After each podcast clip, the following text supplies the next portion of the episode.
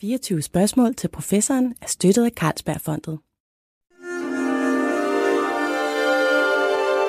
Du lytter til Weekendavisen. Her kommer 24 spørgsmål til professoren med Lone Frank. Jeg begynder med et lille citat i dag, og det lyder sådan her. En verden uden testosteron ville være et meget anderledes sted. Et mere stille sted. Langt færre voldelige konfrontationer, mindre konkurrence og kun ganske lidt sex. Der vil heller ikke være ret meget udvikling og fremskridt sådan et sted. Det her det er sagt af Joe Herbert, som er professor emeritus ved Cambridge University, da jeg snakkede med ham om testosteron for nogle år siden til en artikel. Og vi skal også tale om testosteron i dag, eller faktisk vi skal tale om mænd og hormoner. Og det skal vi, sjovt nok, med en gynekolog. Det er dig, Svend Lindenberg. Velkommen. Tak.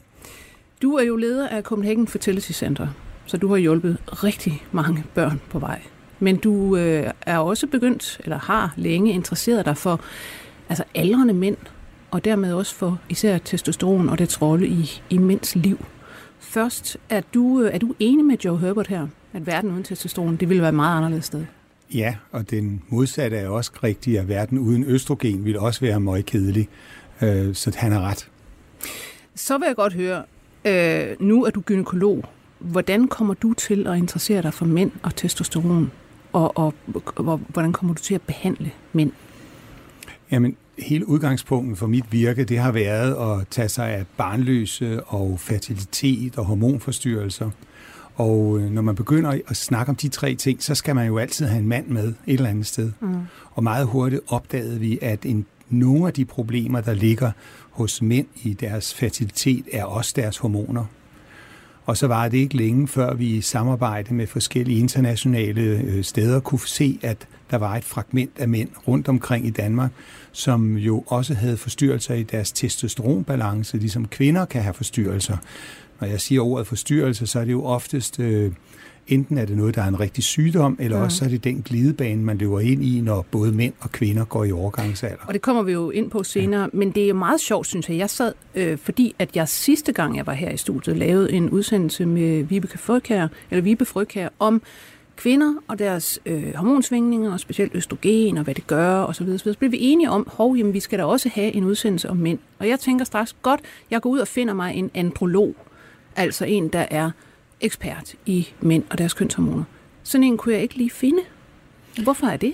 Og der er sandelig folk, der godt ved masser af ting om det her, men deres interesse ligger et andet sted. Det ligger i børns udvikling, hvor testosteron jo også er meget vigtig, og i udviklingen af nogle helt specielle sygdomme, nogle Kleinfelter, nogle kromosomsyge patienter og sådan nogle ting, og nogle, hvor hypofysen helt klart ikke virker. Der kan man finde folk, som ved virkelig meget om det. Men når man går ud i den brede lægeskare, er der ingen, der interesserer sig eller har nogen interesse i, at man skal se på mænd kan pludselig mangle testosteron, ligesom kvinder kan, eller have afledte sygdomme. Der har været sådan en ting til, at man kan jo ikke give testosteron til mænd, fordi de mænd, man normalt ser, der tager testosteron, det er bodybuildere og anti-aging og sådan nogle ting, hvor man jo ligger helt uden for det lægelige virke. Der behandler man sunde, raske mennesker med medicin, hvilket jo slet ikke er tale om her. Mm. Den gruppe, vi taler om nu i dag, det er jo altså dem, der mangler testosteron, virkelig fysiologisk, og som så får nogle afledte problemer af det. Ja. Før vi kommer til dem, så lad os lige tage det her med testosteron, hvad det egentlig er for en rolle, det her hormon spiller. Altså fordi det er jo, det findes også hos kvinder, spiller roller hos kvinder, men det er jo fuldstændig gennemgribende for mænd, og det starter jo helt tilbage i fostertilstanden. Ja, der laver det egentlig et foster om fra at være kvindeligt til at være mandligt. Hvad er det, der sker der? Ja, det er sådan, at hvis det helt ekstreme tilfælde, det er Mørsens syndrom, som jo er en mand, der ikke har receptoren på cellerne af en genetisk fejl til at føle, der er testosteron. Og de udvikler sig fra fosterstilstand, de er altså mandlige kønskromosomer, til fuldstændig normale kvinder og se på, de mangler lige livmoderen og æggestokkene, men ellers er de meget smukke kvinder. Der er ingen problemer, man opdager det først, når de skal have børn, at man står i situationen med et kromosomalt mandligt kromosomer, men det er en kvinde, der står foran en. Ja. Så når testosteron ikke virker, så ender man som en kvinde. Lidt populært sagt, men ikke i disse tider, skal man jo ikke sige det, men hvis ikke man kan blive andet, kan man blive en kvinde, hvis man mangler testosteron. Jeg vil sige det omvendt. Altså defaulten, det som naturen egentlig stræber efter, er det kvindelige. Så skal der dryppes lidt testosteron i, så kan vi få nogle andre. Det er rigtigt. Men det er jo det her med, altså det starter jo allerede i sådan cirka 6. fosteruge. Ikke? Altså der kommer en vild produktion af testosteron fra et mandligt fosters testikler. Og binyrer, ja, og så laver det sådan set altså alt muligt om, og specielt i hjernen, fordi der er mange receptorer for testosteron. Jamen hele kroppen forstyrres eller laves om. Musklerne ændrer sig, produktionen af sukkerstoffer ændrer sig, bindevævet ændrer sig, hjernen, som du sagde, under knoglernes struktur ændrer sig, der er sådan set ikke et organ, der ikke er noget. Og den vandring, der er af de forskellige organer rundt i kroppen, er også styret af, at der kommer både testosteron, men nogen, der hører med til testosteronet, så det udvikler sig jo til at blive testikler og en prostata og en blære, og ikke bare en livmor og æggeleder og en æggestok. Så det var, og faktisk er det sådan, at lige før man føder, kan man måle progesteron i kvinder, eller testosteron i kvinderne, som er ret højt, det kan være helt op på mandlige niveauer, og lige efter fødslen har børn jo et meget højt spike af testosteron-drengene, så det er ikke mærkeligt, at man kan se, at de kan tisse helt op i loftet, og sådan nogle ting på det tidspunkt. Men også sådan noget, som man har været meget inde på, og der er vi igen det her med det psykologiske, det hjernemæssige, at legeadfærden hos små piger og drenge er faktisk ret forskellig fra starten. Altså, der er mere, de starter forskelligt. Deres hjerner kan man se forskel på, og den udvikling kan man faktisk se helt op til senpuberteten, måske helt op i 20'erne, hvor at frontallapperne først egentlig begynder at vokse sammen. Og det kan jeg underholde i timer, hvorfor jeg synes, at man skal tage hensyn til børnene og specielt til drengene i skolevæsenet i dag. Der vi kan jo se kæmpe tab af drengebørn ud i undervisningerne. Og det er jo fordi, at de slet ikke reagerer på samme måde som den skole, der er i dag, som primært er baseret på feministiske principper med, at man skal sætte sig ned, og man skal tale om det, når lille Søren slår Peter i hovedet, så skal man ind og tale om det. Men når han kommer ind og taler om det, så har han jo glemt hvorfor, og de er jo i gang med en ny leg. Og der er piger og drenge meget forskellige, og det er jo først op i puberteten, senpuberteten, at de ligesom mødes igen og kan se det samme. Altså hvis vi nu lige tager fat i det her med senpuberteten, eller man kan også sige de år efter puberteten, altså unge mænd helt op til midten af 20'erne, der ser man jo også, at netop der er rigtig meget testosteron, der bliver pumpet rundt, og frontallapperne er mindre udviklet, end de er hos jævnaldrende piger eller kvinder. Ja. Og nogle læger og androloger taler simpelthen om, at den her tid, jamen den er evolutionært set indrettet til, at jamen de skal i den her efter pubertetstid være fuldstændig, altså du ved, risikovillige og altså forsøge alt muligt. Det er en tid, hvor de meget gerne må slå hjernen fra, altså evolutionært set, fordi at så har man mulighed for i den der tid i virkeligheden at prøve alt muligt af. Og så, så vil der være et stort spild af mænd. Mange vil gå til oprindeligt. Ikke i dag, men... Du har fuldstændig ret. Det er det, testosteronet styrer, og det er også det, der gør, at man kan se sådan, at mænd har lidt problemer i den periode, fordi det er jo ikke accepteret længere at rende rundt der og være viril og tage chancer og risici og nogle ting. I dag har det jo store konsekvenser, hvis de kører for stærkt i en bil eller laver nogle ting, som de ikke burde gøre. Så det er rigtigt, at det er et problem, kæmpe problem, som kan styres på opdragelsesvis og sådan nogle ting. Men testosteron er ikke altid til fordel for de unge drenge. Det vil jeg sige, de har meget høje testosteronværdier, og vi kan komme måske tilbage efter, at dem, der har haft meget høje testosteronværdier, når de så falder ned i det, vi tror er normale, så er det faktisk nogen, der mangler testosteron. Og det er en stor diskussion blandt læger, hvad vi skal gøre med dem. Ja. Hvorfor er det, at testosteron understøtter risikovillighed? Ved vi, hvad det er for nogle mekanismer? Nej, det skal du snakke med neurobiologer om, men vi ved nogle ting om det. Vi ved noget om, at nerveledningerne er anderledes, vi ved, at musklerne bliver anderledes, og vi ved også, at den aggressive adfærd, Det vil så også sige, at den kommer også hos kvinder, når de får meget testosteron, men hvis man får meget høje testosteronværdier, kan man få aggressiv adfærd på en måde, man ikke vil få. Er der så også det modsatte, at hvis man mangler testosteron og har haft det før, kan man også få en slags aggressivitet, men det er lidt på grund af nogle andre ting. Men det er klart, at de får større muskler, de får mere, de kan gøre med. Det er lettere at skubbe til en modstander, end at tale med ham, fordi man er så meget stærkere, så man kan jo ligesom få det overstået med det samme. Men den der aggressivitet, altså jeg tænker også umiddelbart, og det samme med risikovilligheden, altså der er jo, som du siger, testosteronreceptorer på celler i stort set hele kroppen og i hele hjernen, men især i det limbiske system, altså det man kalder følelseshjernen, der er virkelig, virkelig tæt besat med testosteron. Altså, og formentlig vel derfor, at man kan se de her netop altså, aggression, lynhurtig stemningsskift. Altså de er meget på vagt, og de er meget alert. Vi ved også, de sover på en anden måde med det høje testosteron end kvinder. De har nogle andre typer af remsøvn og sådan noget. Hvordan det? Det har jeg aldrig hørt om. Man kan næsten se på søvnrytmen, om det er en dreng eller en pige, der ligger og sover bare på det. Så det kan man godt. Så de har en anden måde. De vågner også hurtigere, hvis der sker noget. Så de er skruet sammen på en anden måde, end pigerne er. Om det så er fornuftigt i det her samfund, vi er i dag, det ved jeg ikke. Men det, der, hvor man så diskuterer det rigtigt, det er, jamen, har den risikovillighed, og det så også noget at gøre med, at de er mere kreative.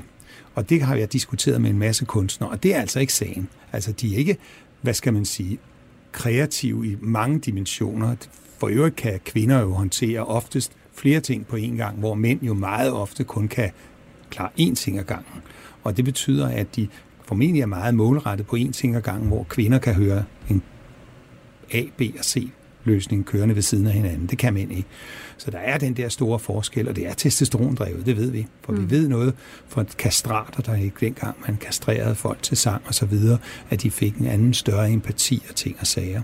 Altså man taler jo også om, altså når man kigger på de her størrelser i dag, og man diskuterer jo virkelig meget det her med, er der psykologisk forskel på mænd og kvinder, og hvordan ytrer den sig, hvis der er?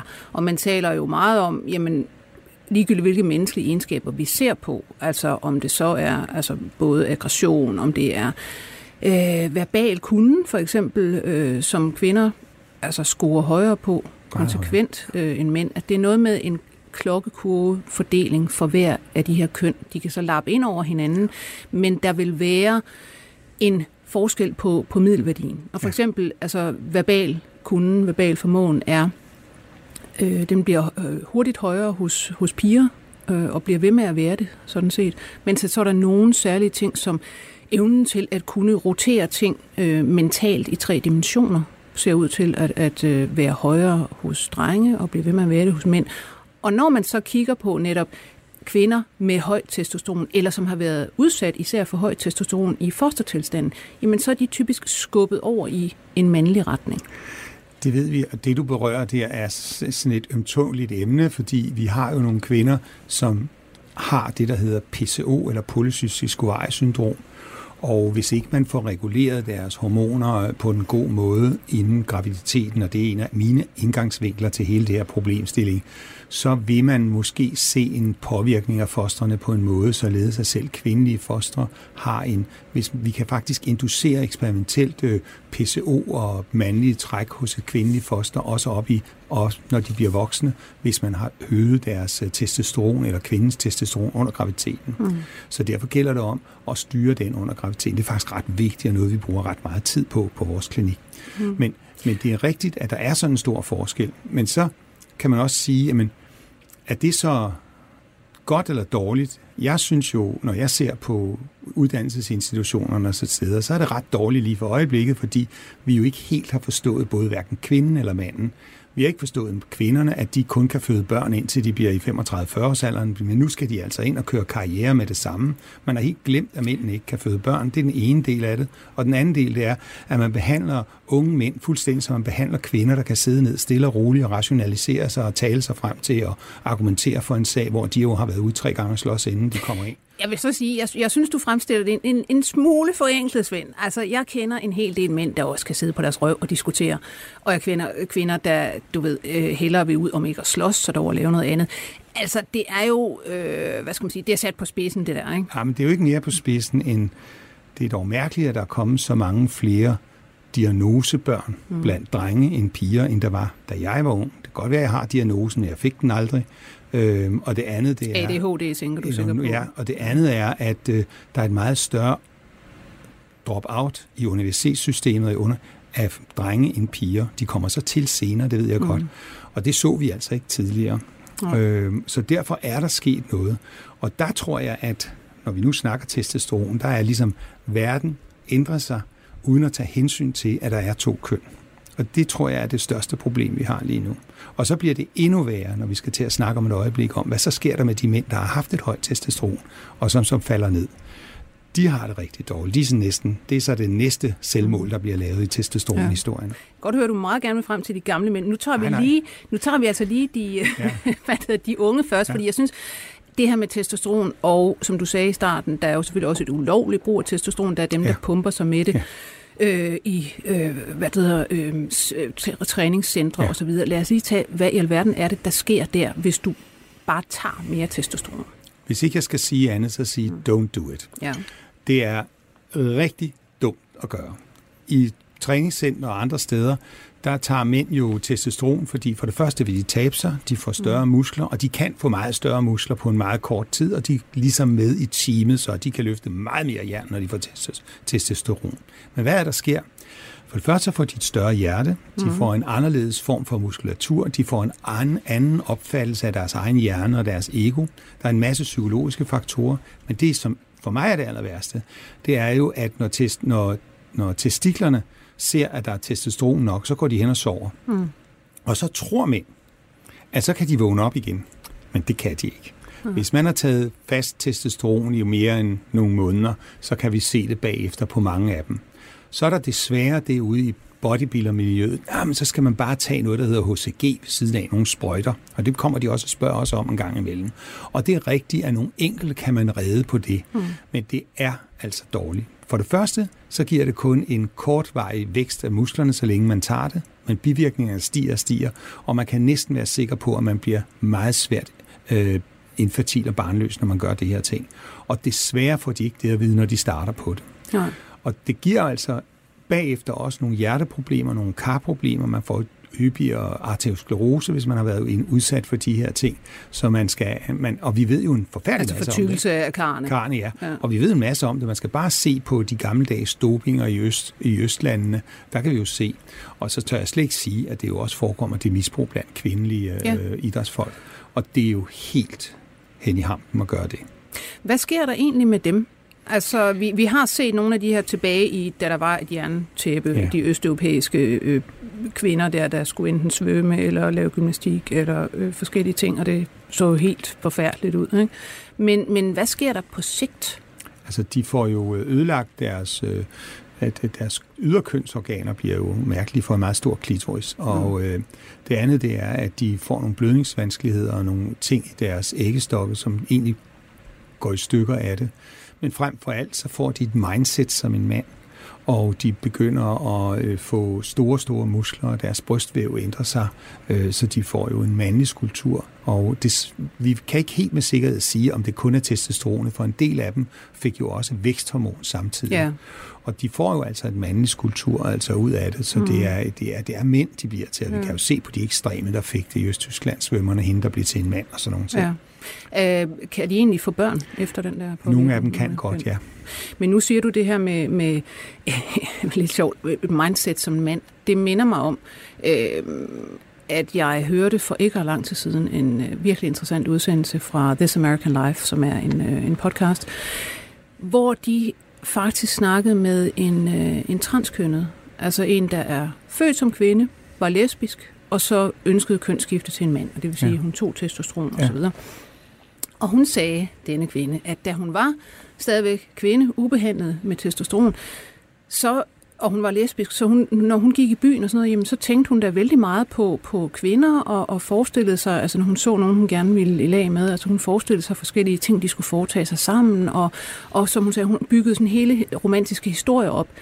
Da hun så fik testosteron, sagde hun, så var det som om, at hun blev en fuldstændig anden. Hun sagde, at hun blev nærmest som et dyr. Altså hun kunne ikke se kvinder, uden at hun tænkte straks på, som hun sagde, det var rene pornoscener. Der var ikke nogen romantiske historier tilbage. Det var bare simpelthen slam. Altså pornobilleder, der meldte sig i hovedet på hende, og hun blev fuldstændig overvældet. Faktisk er hun følte sig som en anden. Vi har set det samme, at på nogle har man i de gamle dage givet et gestagenpræparat som en slags p-pille eller blødningsforstyrrende stof, som i en pilleform. Og de piger, der kom på det, de ville ikke af det igen, selvom de fik dybe stemmer og så videre. Så var de helt vilde, fordi deres sexliv, det var jo en helt anden kategori, end de havde været med til bedre. Og det var meget bedre end noget andet. Ja. Så det var meget svært at få dem ud af det igen. Så det rigtigt. Testosteron driver også sexlysten hos kvinder. Det gør det. Ja, og efter overgangsceller er der en del, der enten får testosteron for at stimulere den, eller der er nogen, der simpelthen af helt naturligt får en højere sexlyst, fordi jamen, deres østrogen og så videre skærmer ikke længere fra den testosteron. Det er rigtigt. De får en anden, og hvis man kan styre det rigtigt, og det er der jo nogen, der gør med det, der hedder HT, hvor man giver kvinder nogle hormoner, efter de er gået i overgangsalder, så kan man faktisk også give dem et betydeligt anderledes og bedre, siger de selv, sexliv. Og det er jo det, som nogle kvinder klager over, når de går i overgangsalder. Mm. Men det er jo lidt interessant, vi sidder her i den her tid, hvor man snakker om altså overgreb og så videre, og grænseoverskridende adfærd og så videre. Vi må bare sige, mænds seksualitet er altså i gennemsnit anderledes. Den er lidt mere rå. Den er, når man snakker, jeg er jo ikke seksolog, men når man snakker med seksologerne, så hører sex og det at have samleje og så videre for kvinder meget sammen med en hel masse socialt styrende organer, og man skal kunne lide dem, og man skal kunne og sådan nogle ting. Hvorimod mændene også har det, men ved siden af det har de også sådan et hurtigt fix, som er der, og det er meget styret af deres testosteron. Og det vil sige, at der er den forskel, og det skal så ikke undskylde noget som helst af det, der foregår overhovedet, det vil jeg godt sige. Men, og det forklarer bare, at man skal være meget opmærksom omkring sin egen opførsel, og specielt som mand skal man i hvert fald tænke sig godt om. Og det synes jeg også har kunnet styres tidligere. Jeg ved ikke, hvorfor det er kommet så meget frem. Det er det jo nok, fordi at der har været noget lummert rundt, som ingen af os har set. Men det er ikke en nødvendig del af den naturlige del af at være mand og være lummer, det vil jeg godt sige. Nej, selvfølgelig ikke. Altså, man har et sex drive og så videre, men altså, kultur og opdragelse er til for at holde det slags inden for de acceptable grænser. Så men stadigvæk, det er jo bare interessant det her med, at et hormon kan gøre så meget. Nu tænker jeg på østrogen. Det findes jo også hos mænd. Ja. Altså, og har frygtelig mange roller hos kvinder, blandt andet. Altså, det stimulerer kognition, det gør alle mulige forskellige ting. Hvad gør østrogen inde hos mænd? Det gør mange ting. Hvis ikke man har østrogen, har man ikke den hud, som man skal have. Man har ikke den... Man har noget af hårvæksten er styret af det, noget af kroppen er også styret af det. Du kan se, at når testosteronet falder lidt eller ændrer sig, så får mænd også større bryster, og de får en anden krop. Og det er alt sammen styret af østrogen. Det er også en del af, hvis der ikke slet ikke er noget østrogen, så har de heller ikke noget sexliv. Så det skal være der. Men mænd snyder jo lidt, fordi østrogenet bliver jo lavet for testosteron, så man kan ligesom få det hele tiden. Så når en mand mangler testosteron, så mangler han også tit østrogen. Ja. Så det skal man lige vide, at det ikke kun testosteron, de mangler også det andet. Mm. Med hensyn til, vi snakkede sidste gang her om kvinder, som vi jo betragter som det hormonsvingende køn. Fordi vi har den her månedlige cyklus, og hvor mænd de bare sådan kører derudad. Men det gør de jo ikke. Nej, der er jo daglige svingninger i testosteron. Og det har altid undret mig, at man synes, at man spørger ind til kvindernes cyklus og belødningsmønster osv. Mændene, hvordan har du tjek osv. Ja. Nej, mænd, det er sådan, at mænds testosteron er højest om morgenen, og så falder det hen over dagen. Og det er fuldstændig normalt. Det er også en af anklagepunkterne for, at hvornår man skal behandle mænd for testosteron, for man kan altid finde. Alle mænd har lavt testosteron om aftenen. Mm. Det har de altid. Og så det vil sige, at man skal jo bare tage det om aftenen. Det er meget vigtigt at tage det om morgenen. Men det svinger. Det svinger også i årstider. Det svinger også i den tidspunkt, de har i deres liv. Mm. Der kan være forårstider og efterårstider, hvor de har en anden cyklus end på andre tider. Det er også meget afhængigt af deres vægt, deres fedtfordeling og deres fysiske aktivitet. Og det er jo noget, vi udnytter i vores behandling af disse mænd, der har for lavt testosteron. Man kan faktisk komme meget langt med livsstilsændringer. Ja. Jeg synes, noget meget sjovt er, at man kan læse, der er nogen, der har forsket i, hvad, altså igen det her med risikovillighed, og kigget på børshandlere. Faktisk fandt de i sådan en stor gruppe børsmælere, at dem, der havde de højeste udbytter, det var dem, der havde det højeste testosteronniveau. Mm. Altså, og de var, kunne man se i deres handler, meget mere risikovillige. Man kunne også se, at hen over netop en periode, så kunne man fuldstændig tegne en kurve, hvor en mands testosteronniveau svingede med hans risikovillighed, og dermed med hans udbytter. Ja.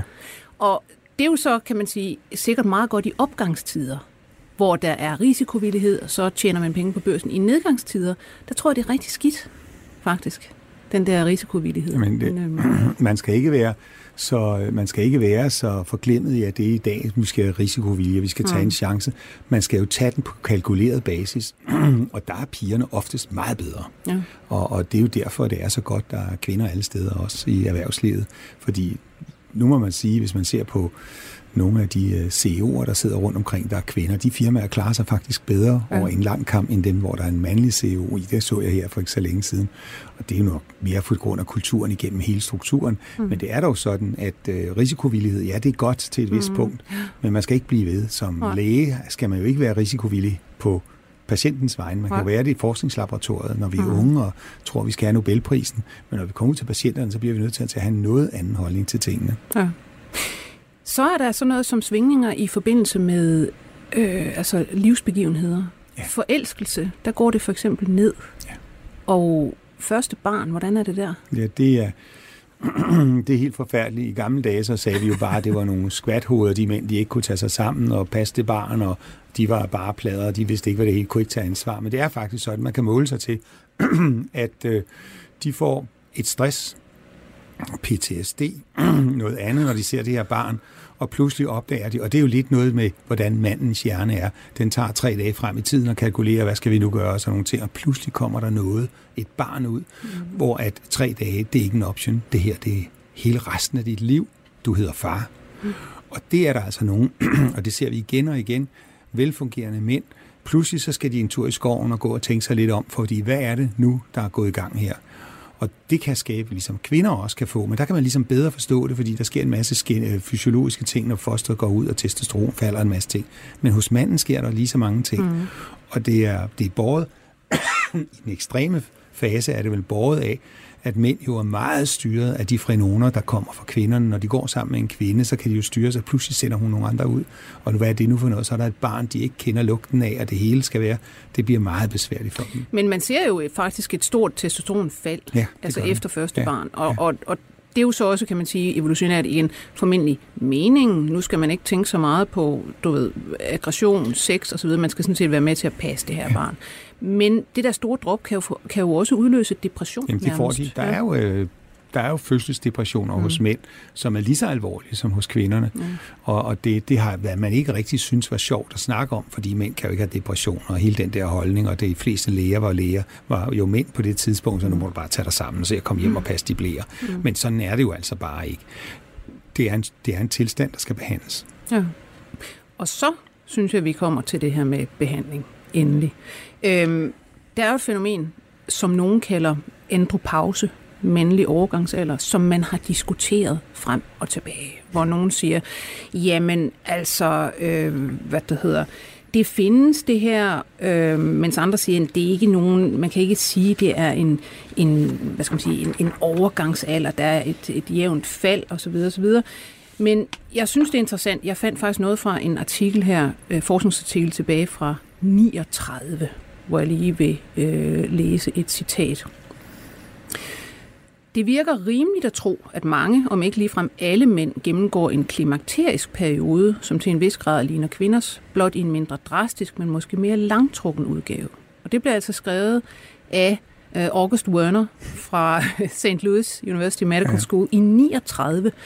Men dengang kunne man ikke fremstille testosteron. Og det blev ikke ligesom, der var ikke nogen, der tog sig af det her. Senere kommer det jo så i den grad op igen. Altså, hvordan står diskussionen i dag om nedgang til testosteron? Der er flere måder, man skal se på det, før man kan forstå, hvad det egentlig er for noget, en læge sidder i nu. Ja. Det er sådan, at mænd, de har testosteron fra puberteten af og til de dør. Nogle har meget høje, og nogle har lidt lavere, men de ender alle sammen lavere, end de var, da de var i puberteten. Ja. Så det er sådan set et skridt, der har været, som mange læger siger, at det er et fysiologisk, det skal vi ikke tage os af. Altså det går vel især fra efter 30-årsalderen? Efter 30-årsalderen er der flere og flere. Og så vil man jo gerne som læge sætte en grænse over 12 nanomol per liter og sådan noget, og under det, så skal man gøre det. Men så har man jo også opdaget, at når man måler, er der store daglige variationer. Mm. Og derfor er der nogle læger, der siger, vi kan ikke se det, vi ved ikke, hvad det er, nu må I holde op. Fordi den anden del af testosteron, det vil jo være at lige tage testosteronpillen frem, eller hvad det nu er, gelen, og give mændene. Og der har man jo som læger set misbruget. Der er jo masser, der har misbrugt testosteron, og derfor vil lægestanden stille sig tilbage og så sige, nu skal vi lige passe på, vi skal behandles rask, vi skal behandles syge, men ikke raske. Og det dilemma har gjort, at rigtig mange har trukket sig. Det er også lidt holdningen i Danmark. Men hvis man ser videnskabeligt på det, og så prøver at se ordentligt på det, så kan man se, at 30-40% af mænd over 60-70 år, de har simpelthen for lavt testosteron til det, man synes, de skal kunne. Men så er det jo sådan, at der er nogle mænd, der har det fint med ikke at skulle mere. Så hvorfor skal vi forstyrre dem nu? Ja. Så derfor så er det jo ikke bare, når man den patient skal i respirator, den skal ikke i respirator, fordi han kan ikke trække vejret, og han kan trække vejret. Sådan er det ikke med mænd. Der er nogle mænd, der lever ganske glimrende med et lavt testosteron. Det kan jeg underholde timer med, fordi de lever sammen med en kone, der tager sig af det hele. Og hvorfor skal de mere? Nu har de det godt.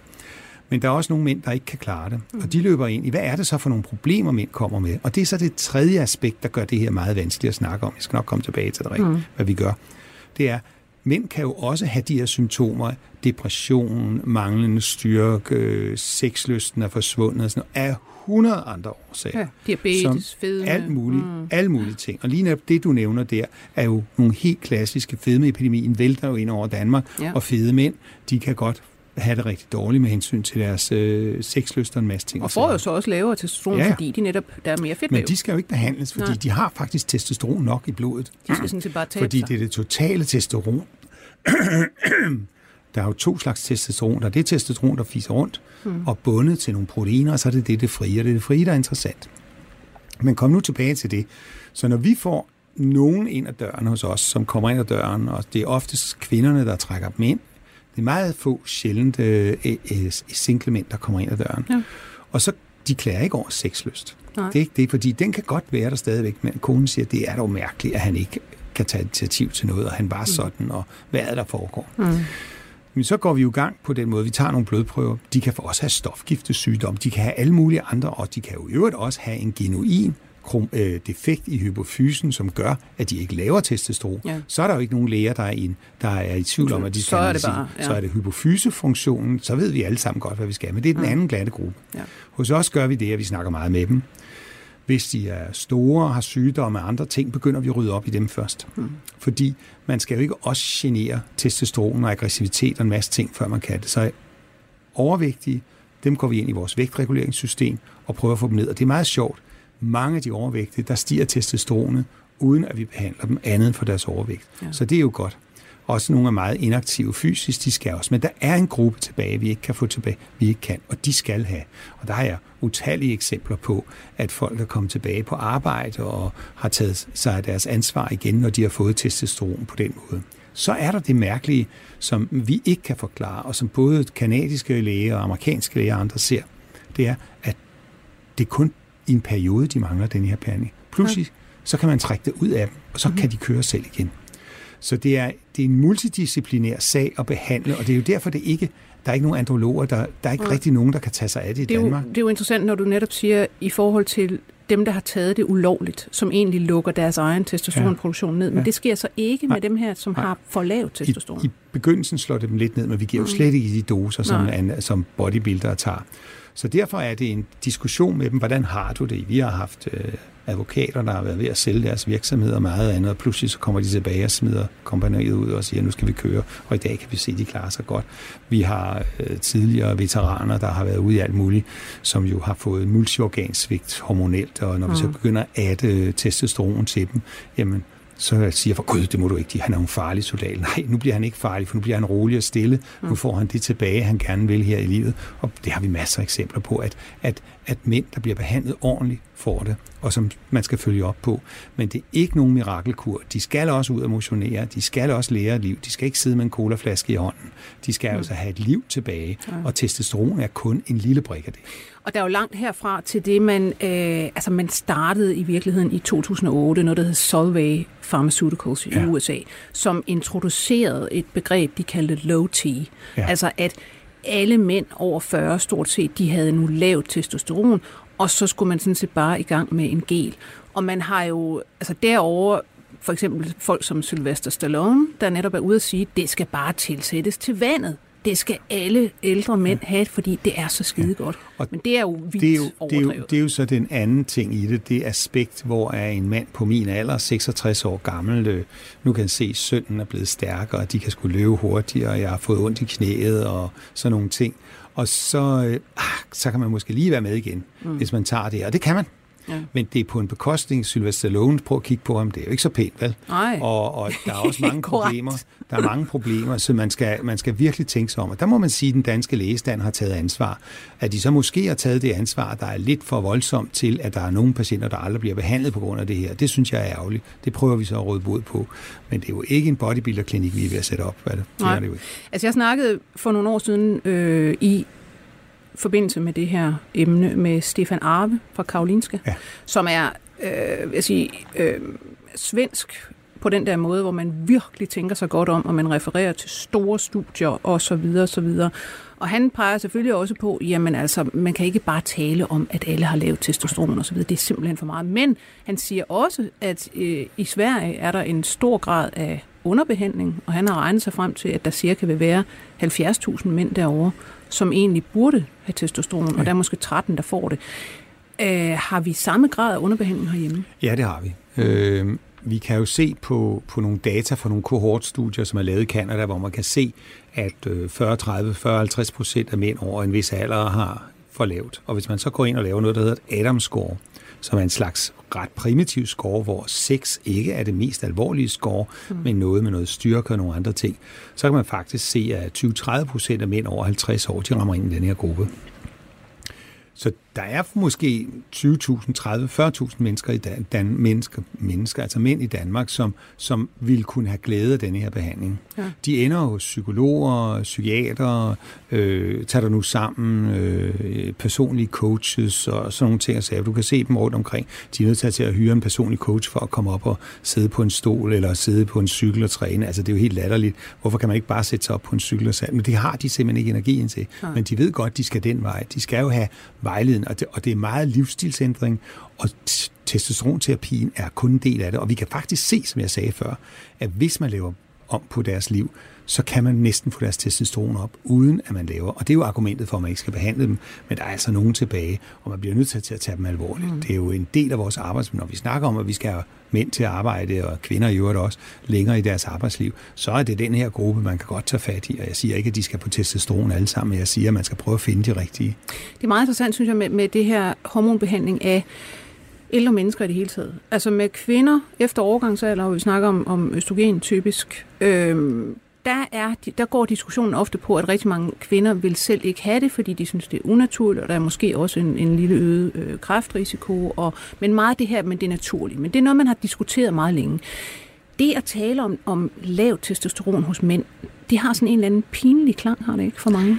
Jamen det er jo fordi, at, og det kan vi også se på fertilitetsklinikkerne, hvis du siger til en mand, du har en dårlig sædprøve, så går han bagefter konen, 3 skridt bagefter, og er ked af det hele tiden. Ja. Hvis du siger, at du har simpelthen en sædprøve, der kan bruges som donor, så er det jo ikke det, han ikke kan underholde om inde på stuen. Og sådan er det jo. Og sådan er det også med lavt testosteron, fordi man ude i befolkningen tror, og det var det, jeg sagde før, det er ikke sikkert, at man har en dårlig erotisk, og at man ikke har erektion og kan bolde damer, fordi man har lavt testosteron. Det hænger ikke altid sammen, men det gør det ude i befolkningen, så når du har lavt testosteron, så duer din tidsmand ikke til noget. Og det er jo derfor, det bliver pinligt at snakke om, fordi hvis du kommer op og så skal hjem og sige det, jamen ja, eller til vennerne, jeg er behandlet med testosteron, og det er jo noget værre sludder. Det er simpelthen noget værre sludder. Og så kan man sige, hvad er naturligt? Ja, det, hvis du endelig skal trække den, ikke, så skulle vi jo være døde som 30-35 år, ikke? Altså en kvinde skal jo... Hvad skal hun efter hun er født, hvis du snakker evolution? Så skal hun jo, nu er der jo så bedstemorhypotesen, der faktisk handler om, at de her postmenopausale kvinder har en rolle i og med, at de øger deres børnebørns overlevelse. Ja, men gamle mænd, kan man sige, gamle mænd er der nemlig ikke brug for. Når de ikke har topstyrke længere og kan være gruppefører og så videre, så er der faktisk ikke brug for dem. Altså det vil jeg jo så sige, det er, at de har en erfaring. Mm. Og der må man så sige, i hvert fald i vores klinik har vi ældre læger ansat, og det er jo dem, der laver mindst fejl overhovedet nogle steder. Ja. Så det er jeg jo glad for dem, der er ældre. Men jeg tør ikke tage deres testosteron, for så bliver de nok kede af det. Men inde på historien er jo, at der er nogen, der skal behandles, og det er en underbehandlet gruppe. Og det skal bare ikke være modelæger eller noget andet, som bare giver testosteron for sådan nogle anti-aging-klinikker, som Sylvester Stallone kommer ind i. Ja. Det er jo ikke der, vi er. Og det er jo den nervøsitet, der er i sundhedsvæsenet i Danmark. Der er noget, der hedder patientsikkerhed, og man skal altså ikke administrere medicin til sunde mennesker. Man skal gøre det til syge mennesker, man vil gøre helbrede, man vil helbrede. Og det er den gruppe, vi skal have fat i. Nu du siger det her med anti-aging, det er jo igen hormonbehandling, både til kvinder og mænd. Det lyder jo netop med det samme af... jamen, det er som at vende tilbage til sin ungdom. At der er frygtelig masse gang i sådan noget netop anti-aging med bioidentiske hormoner og hist op og kom herned. Hvor risikabelt er den slags egentlig? Det smager farligt. Mm. Hvis du håndterer hormoner på en måde, som ikke er optimal, altså give væksthormon, det bruger de jo meget i Amerika, noget, der hedder DHEA, som er i virkeligheden testosteron, bare et biprodukt. Som det kan du købe henne i fitnessbutikken. Værsgo, æd det her. Det kan du. Og det er jo altså, det er jo simpelthen testosteron. Og det vil sige, for kvindernes vedkommende, så laver man, maskuliniserer man dem, og for mændene giver man dem større muskler, og det er også sådan, at væksthormon i sig selv, jo, der, vi har jo nogle sygdomme, der hedder akromegali, hvor man kan se, at tænderne bliver udvidet, og fødderne vokser, og de får også nogle hjerteproblemer. Og sådan noget. Det var så faktisk det ham med skurken Jaws. Det var en akromegali. Ja. Og du kan også se på vækstcentrene, eller på fitnesscentrene nogen, når de begynder at få afstand mellem tænderne, og så ved du godt hvorfor. Ja. Så det er der store kæber. Så inde på historien er, at man skal ikke bare give det. Der er jo også osteoporose blandt mænd, for eksempel, hvor at den gængse osteoporosebehandling jo er med forfærdelig mange bivirkninger, hvor en lille bitte smule testosteron vil gøre det samme. Og der har man ligesom overset den indikation, vi har, så nogen vi gør det på nu. Men man skal passe på med, altså det må ikke blive sådan et wonderdrug, fordi det er jo, altså ligesom kodimagnyler er blevet, det kan både tage hovedpine og ondt i nakken og ondt i livet og alt muligt. Man skal bruge det til det rigtige, og det er jo det argument, der er for dem, der er modstandere af, at jeg behandler. Det er jo, at man skal jo passe på med, at det ikke bliver et modefænomen.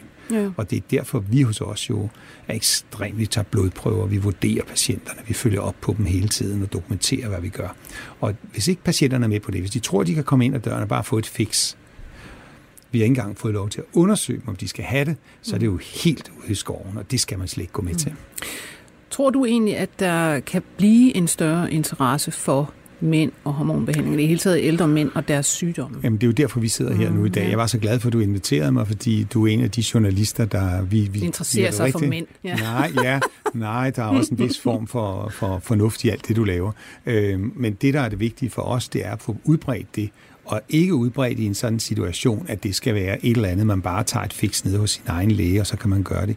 I dag er det faktisk sådan, at det er centraliseret på nogle meget få steder i landet, et eller to steder, men det er alt for lidt til alle de mange, så de altså søger ud i andre klinikker, og der må man jo altså passe på, hvor det går hen, og man har ligesom ikke rigtig mulighed for at styre det. De kan for eksempel slet ikke få tilskud til det fra sygesikringen til behandlingen, og derfor så bliver det sådan en underlig ting. Business, kan man sige, Altså man har en diagnose for det. WHO ved også, der er en diagnose for det. I Danmark har vi en diagnose for det, men lægerne er ikke så interesserede i at behandle det, fordi det er lidt besværligt.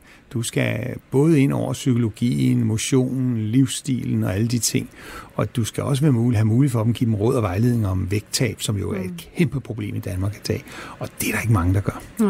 Jeg synes faktisk, det er interessant. Jeg kommer lige i tanke om, altså nu kvinder igen, der snakker man jo meget om PMS, altså og irritable symptomer osv. De her mænd, vi snakker om, som kunne have godt af af behandlingen, der taler man også om irritable male syndrome. Ja, det er der.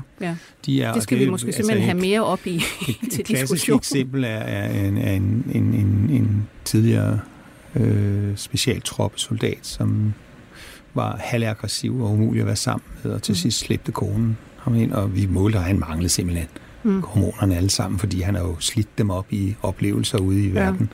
Og så begyndte vi at addere dem langsomt. Så blev han rolig. Han råbte og skræk af sine børn længere, han råbte og skræk af konen, og pludselig kom han i arbejde, og nu har han det fantastisk godt. Men han er helt uden for systemet. Han behandler vi simpelthen mest praktiserende læge og mig, uden noget nogen steder, andet end vi rapporterer det i sundhedssystemet hele tiden, men der er jo ikke nogen, der vil erkende ham som en syg person, hvilket han jo er. Og sådan er der det der irritable mandssyndrom, det er der sandelig mange af, og man kan jo bare, lige før jeg kom herind, gik jeg jo rundt ude på strøget i en halv time og så mig lidt om, for det har jeg boet herinde engang.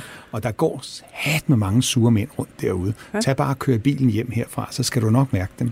Sure gamle mænd, men der kan gøres noget. Ja. Tak, fordi du kom, Svend Lindenberg, leder af Copenhagen Fertility Center. Tak lige meget. Jeg skal sige, at vi i dag var produceret af Birgit Nissen. Jeg hedder Lone Frank. På genhør. 24 spørgsmål til professoren er støttet af Carlsbergfondet.